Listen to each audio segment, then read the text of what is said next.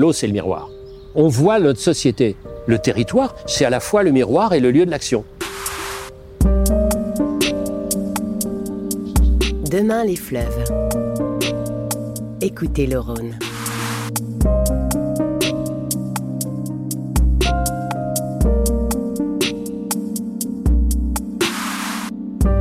Bienvenue dans la série de podcasts Demain les fleuves, écoutez le Rhône, je suis Paul-Emmanuel Géry. À l'heure des grandes marches pour le climat, les fleuves restent les grands oubliés des politiques sur les transitions écologiques. Pourtant, les crises de l'eau sont celles qui impacteront le plus nos sociétés. Faire parler le Rhône devient donc une nécessité pour comprendre les enjeux environnementaux. Demain les fleuves, pour prendre une pause, écoutez le Rhône pour y trouver l'inspiration, pour agir et contribuer à réconcilier l'homme et la nature. Dans ce deuxième numéro, nous allons parler de la place des territoires. Qu'est-ce qu'un fleuve? On l'appelle ça, et c'est le chauve qui vous parle, un chevelu. Éric Orsena, membre de l'Académie française et président de l'association Initiative pour l'avenir des grands fleuves. Il y a le fleuve, et puis il y a tous les affluents, les confluents, etc. Ça, ça dessine un bassin, un bassin fluvial. Comment on appelle ce bassin fluvial? Eh bien, comme euh, les mots ont une vraie sagesse, on appelle ça un bassin de vie. Donc, pour traiter la question du fleuve, de l'ensemble du fleuve, du chevelu du fleuve, il faut s'en tenir au bassin de vie. Aucun fleuve n'est pareil. Nous avons parlé jusqu'à présent de tout ce qui réunissait les fleuves. Maintenant, il faut parler de tout ce qui différencie les fleuves. Donc, il faut aborder chaque fleuve dans son bassin, dans son entièreté. Ce qui est très difficile, puisque la plupart du temps, ces fleuves et leurs affluents sont divisés entre pays. C'est pour ça que le Rhône est un formidable laboratoire, puisqu'il n'y a que deux pays, et il se trouve que ces deux pays s'entendent très bien.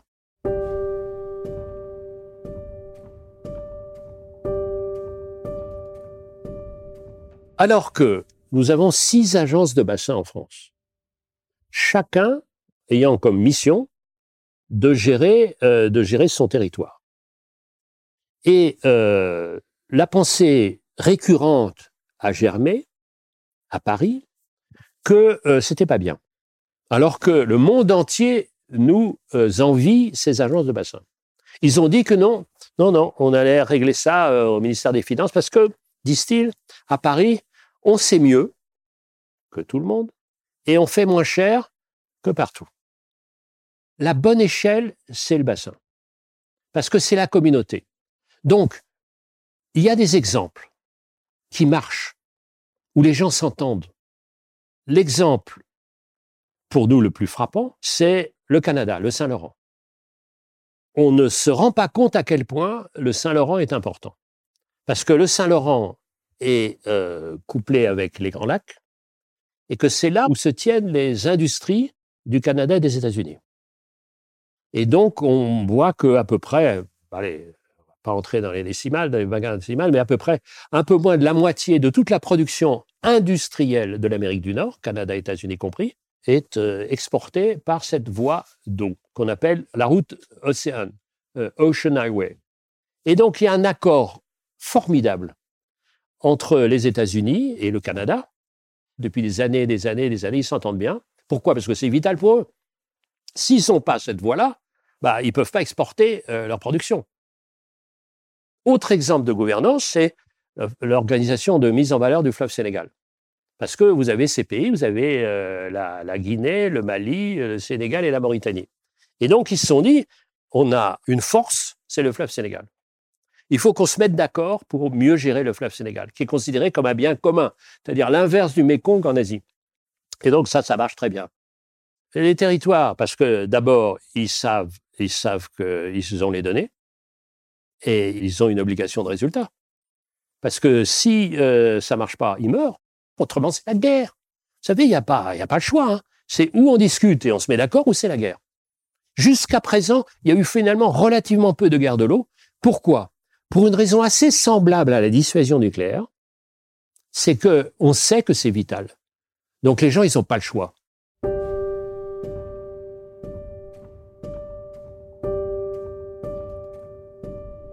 Qui peut croire une seconde qu'on peut s'en tirer sans les entreprises? Qui peut croire une seconde ça? Il y a des entreprises qui sont des gangsters, mais aussi d'autres qui sont des vrais leviers du développement. Bon, il faut évidemment la voie de l'intérêt général. Imaginons que le sud-est aille très bien et que le sud-ouest aille très mal. Vous imaginez les transferts de population, les... c'est pas possible. Donc il faut la voie de l'intérêt général. Et puis il faut la voie du développement des collectivités. Et puis pourquoi Pourquoi tout ça? Parce qu'il faut un parlement, un parlement de l'eau, comme il y a toujours eu, comme il y a eu Hollande, comme il y a eu dans toutes les histoires, comme il y a eu, même en temps d'Égypte, les gens parlent des disant comment on répartit. Et plus il y aura de rareté, plus il est nécessaire de se mettre d'accord.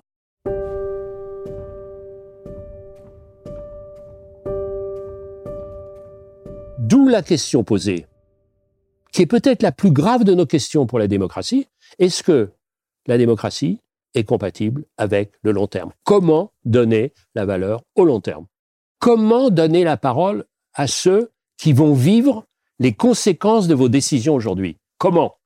Si on ne trouve pas ça, on aura des dictateurs comme euh, Xi Jinping, comme tout le monde, qui disent bah regardez, ils sont impuissants.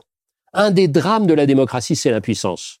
L'impuissance à court terme et l'impuissance à long terme. Donc on devra échanger entre la démocratie et puis l'efficacité. Donc c'est pour ça que l'eau est clé. Parce que l'eau, c'est le miroir. Pas pour voir notre tronche, on s'en fout. On voit notre société. Le territoire, c'est à la fois le miroir et le lieu de l'action. Moi, depuis toujours, à la fois en tant qu'économiste et en tant qu'écrivain, je travaille sur les interactions. Que ça soit le commerce, que ça soit l'amour, que ça soit l'écologie, l'interaction. Parce que la vie, c'est l'interaction.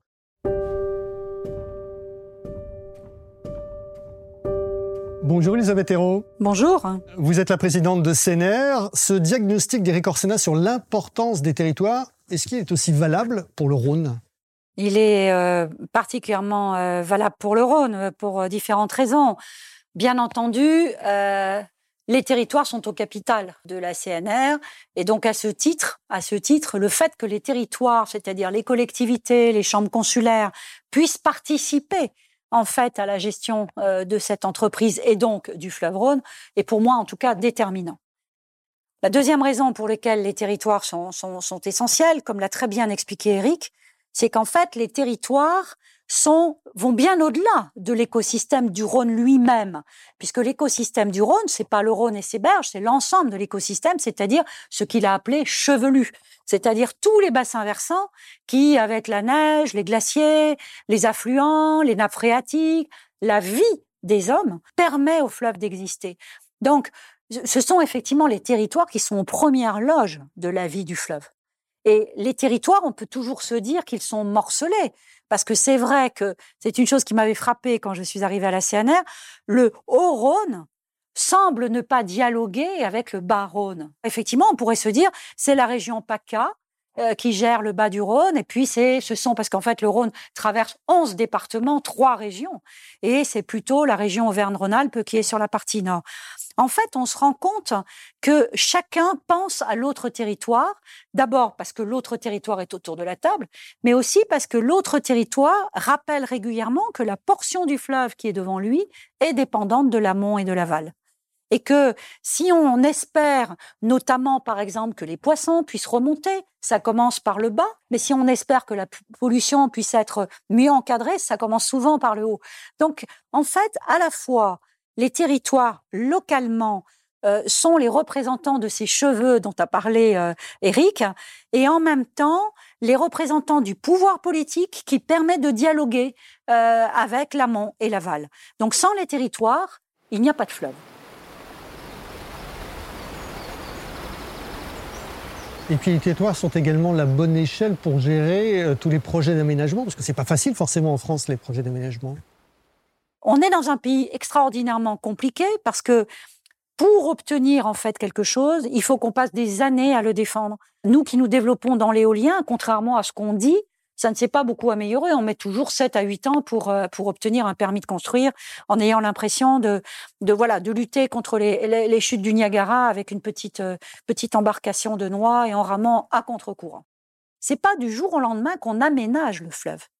C'est au fur et à mesure des dialogues que nous entretenons avec les différentes parties prenantes du fleuve, des dialogues de confiance, des dialogues au quotidien, que nous pouvons construire quelque chose qui nous permet de poursuivre nos aménagements, puisque quand je constate, on me pose souvent la question, finalement, CNR est une entreprise qui travaille sur le Rhône en symbiose avec l'ensemble des parties prenantes. Mais ça se construit dans le temps. Là aussi, on est dans le temps court et le temps long. Le temps long permet de construire cette relation. Il ne faut pas trahir, mais quand on travaille en symbiose, on peut ne pas être d'accord. Attention, on n'est pas toujours d'accord. On peut ne pas être d'accord, mais il y a une vraie relation qui s'est tissée avec l'ensemble des collectivités et de toutes les parties prenantes au Rhône qui nous permet aujourd'hui de travailler sur le Rhône et d'utiliser le Rhône au profit de tout le monde. Tous les usagers sont servis par le Rhône en essayant de respecter au maximum ce fleuve. C'est le bon modèle. Je pense qu'il n'y a pas d'autre modèle et je ne peux que regretter euh, qu'il n'en existe pas d'autre ailleurs. C'est le seul endroit au monde où une entreprise gère en fait de façon intégrée, c'est-à-dire en, mettant la totalité des éléments du fleuve dans une société. Édouard Herriot euh, avait dit en 1918, un fleuve ne peut pas être morcelé, il forme un tout. Voilà. Et je pense que Édouard Herriot était un très grand visionnaire. Euh, il a été accompagné par Léon Perrier pour la mise en œuvre de ses idées. On ne peut pas prendre un morceau du fleuve et ne pas s'occuper du reste du fleuve. C'est ça aussi, euh, euh, pour moi, regarder un fleuve, regarder les abords du fleuve, mais se dire qu'on ne peut pas s'arrêter là et qu'on est obligé de remonter sur le haut des Alpes, parce que le fleuve commence sur le haut des Alpes avec la neige et les glaciers. Et c'est ça, regarder un fleuve. C'est sortir de ce silo dans lequel les gens s'enferment en permanence, qui est dans tout ce que nous faisons, nous sommes tellement dans nos schémas verticaux. D'ailleurs, on peut le dire pour les populations. On est dans un silo, on est dans un silo d'élite, on est dans un silo à l'autre bout de gens pauvres. Et j'ai bien aimé la publicité qu'il y avait dans le métro un moment avec une étiquette. Euh, ne, ne lui mettez pas une étiquette sur le front, je suis pauvre, parce que ce silo détruit en fait nos sociétés. Voilà. Et le fleuve m'a appris tout cela. Il m'a appris qu'on ne peut pas raisonner que par petits morceaux. Il faut raisonner sur la totalité, que chaque chose est liée à l'autre, et que si on oublie, si on casse un chaînon de cette chaîne, eh bien, effectivement, nous allons disparaître. Et on l'aura mérité.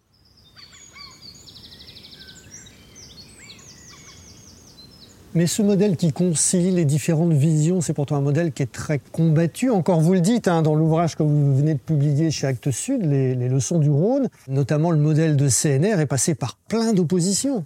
Édouard Herriot a beaucoup lutté pour justement faire valoir qu'on ne peut pas raisonner sur un fleuve uniquement sur son morceau, qu'on doit tenir compte de l'ensemble du fleuve. Après, ce, ce modèle a été mis à mal par la tutelle d'EDF, EDF qui finalement a considéré le fleuve plus comme un producteur d'hydroélectricité, ce qui est le métier d'EDF. Je ne le reproche pas à EDF, loin de là, c'est son métier de produire de l'électricité. Mais EDF avait certainement pas cette perception que nous avons retrouvée aujourd'hui, qui est que l'hydroélectricité est finalement presque la dernière chose que nous faisons après avoir servi les autres usages. Alors qu'en fait, EDF le mettait plutôt en premier. Donc oui, ce modèle a été mis à mal, a été combattu, et lorsque euh, je suis arrivée, que j'ai essayé de comprendre quelle était la place de CNR dans le paysage en fait français, je me suis rendu compte que beaucoup de gens considéraient encore à tort que CNR était un hydroélectricien parce que nous produisons un quart de l'hydroélectricité française. Mais en fait, nous ne sommes pas du tout un hydroélectricien. Nous sommes un aménageur du territoire, aménageur des territoires traversés par le Rhône, parce que nous avons toutes les missions qui accompagnent, qui étaient voulues par Édouard Herriot, qui sont la navigation, l'irrigation et maintenant l'environnement, que Édouard Herriot n'avait pas ciblé mais où il avait donné en fait à la CNR les moyens de financer toutes ces euh, composantes, ces missions solidaires entre elles. Et l'environnement était une des composantes qui n'apparaissait pas au départ, mais qui petit à petit est apparue et qui aujourd'hui est un, un, un, énorme chantier de CNR que euh, de, de refaire vivre en fait ce fleuve dans toute sa puissance. Et ça, c'est Édouard Herriot qui l'a imaginé. Est-ce que pour cela, vous vous opposez pas à un certain moment à des lobbies, à des intérêts particuliers qui peuvent prendre le pas sur des intérêts collectifs? Le lobby, pour moi, est indispensable parce qu'en fait, on demande finalement à un monde politique, je pense notamment à l'Europe, hein, de prendre un certain nombre de, de décisions euh, qui sont des décisions qui sont complexes. Et si on n'a pas le courage de recevoir les parties prenantes à ces décisions, de les écouter pour avoir effectivement une bonne vision du sujet qui est posé sur la table, mais je vois pas comment on peut décider. Donc pour moi, le lobby, contrairement là aussi à une idée euh, répandue en France, c'est pas ça là. Le problème du lobby, c'est une question de moyens. Finalement, ceux qui profitent le plus aujourd'hui de notre planète et qui résonnent le plus à court terme en la détruisant sont ceux qui ont le plus de moyens. Donc quand vous êtes un petit acteur et que vous pratiquez du lobbying pour faire comprendre pourquoi ce modèle CNR, ce modèle juridique de mélange entre le public, le privé, de mélange entre euh, l'hydroélectricité et, un modèle qui intègre l'ensemble d'un fleuve, eh bien finalement, à moi toute seule, je représente le lobby de CNR. Et évidemment, évidemment que face aux très grandes puissances, quand ils sont 100, voire 200 à faire du lobby, c'est sûr que c'est plus compliqué de faire entendre sa voix. On devrait donner une voix à chaque idée.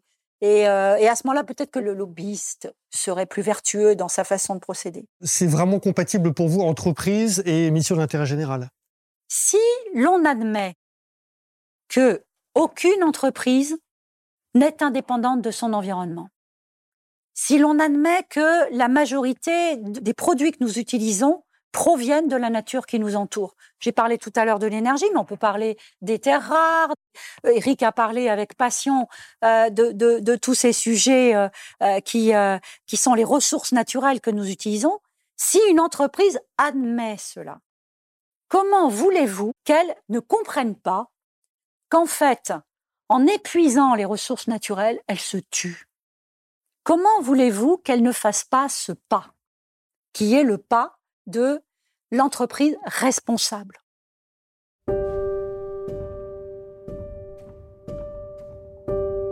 Je vous emmène maintenant à la rencontre d'une sacrée personnalité avec une très belle énergie que vous connaissez bien, Elisabeth. Il s'agit de Gérard Délinger qui fête ses 94 printemps cette année. C'est l'ancien maire de Saint-Julien-en-Quin, un village blotti dans un cirque rocheux et boisé qui fait partie du parc du Vercors et il déborde d'idées et d'enthousiasme. Je suis Gérard Délinger, ancien maire de Saint-Julien-en-Quin, ingénieur donc de Centrale Lille, et je suis à l'initiative d'un projet qui est le projet ACOPREB, Association communale de production d'énergie verte. L'objectif de ce projet, c'est une consommation d'énergie locale, mais sans se couper du réseau, et puis produire une mobilité totalement décarbonée. Alors le projet est né à la suite de la visite d'une start-up, McPhee. On a découvert en la visitant que l'hydrogène était un vecteur dont on ne soupçonnait pas les nombreuses euh, possibilités. Donc avec euh, le maire en fonction, avec un autre euh, ancien maire, on s'est dit en revenant, mais qu'est-ce qu'on va faire Est-ce que c'est un symposium, une information, un truc de plus, ou est-ce qu'on passe à l'action? Donc c'est là où on a réuni donc une assemblée de citoyens qui nous ont dit mais allez-y, allez-y, faites-y la sauce et puis allez-y. Voilà. Pour produire de l'hydrogène, il faut de l'électrolyse. Pour l'électrolyse, il faut de l'électricité. Donc on a dit on va faire du photovoltaïque. C'est dans l'esprit du temps et c'est intéressant parce que c'est une énergie décentralisée.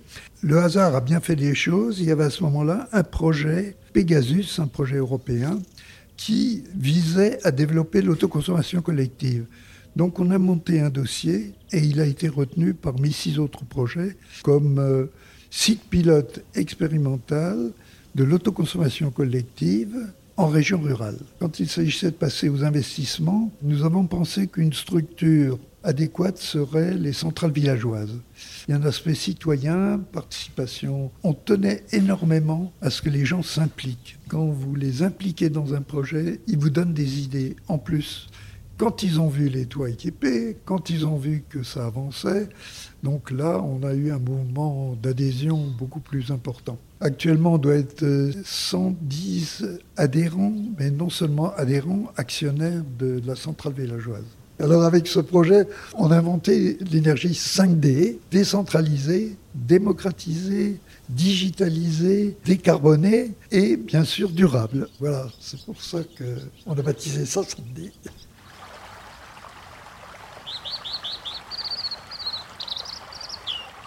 Dans nos régions rurales, il y a un immense bon sens et une créativité exceptionnelle.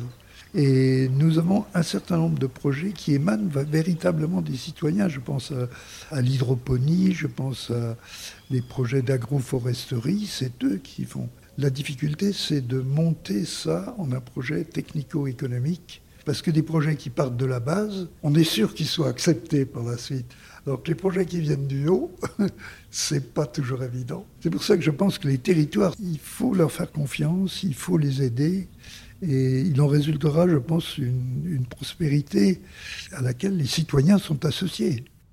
Une réaction à ce témoignage, à cette belle énergie? Pour moi, en écoutant cet homme que effectivement j'ai rencontré, euh, que j'admire, il est l'illustration de ce que je disais tout à l'heure sur cette façon que nous avons de penser en silo.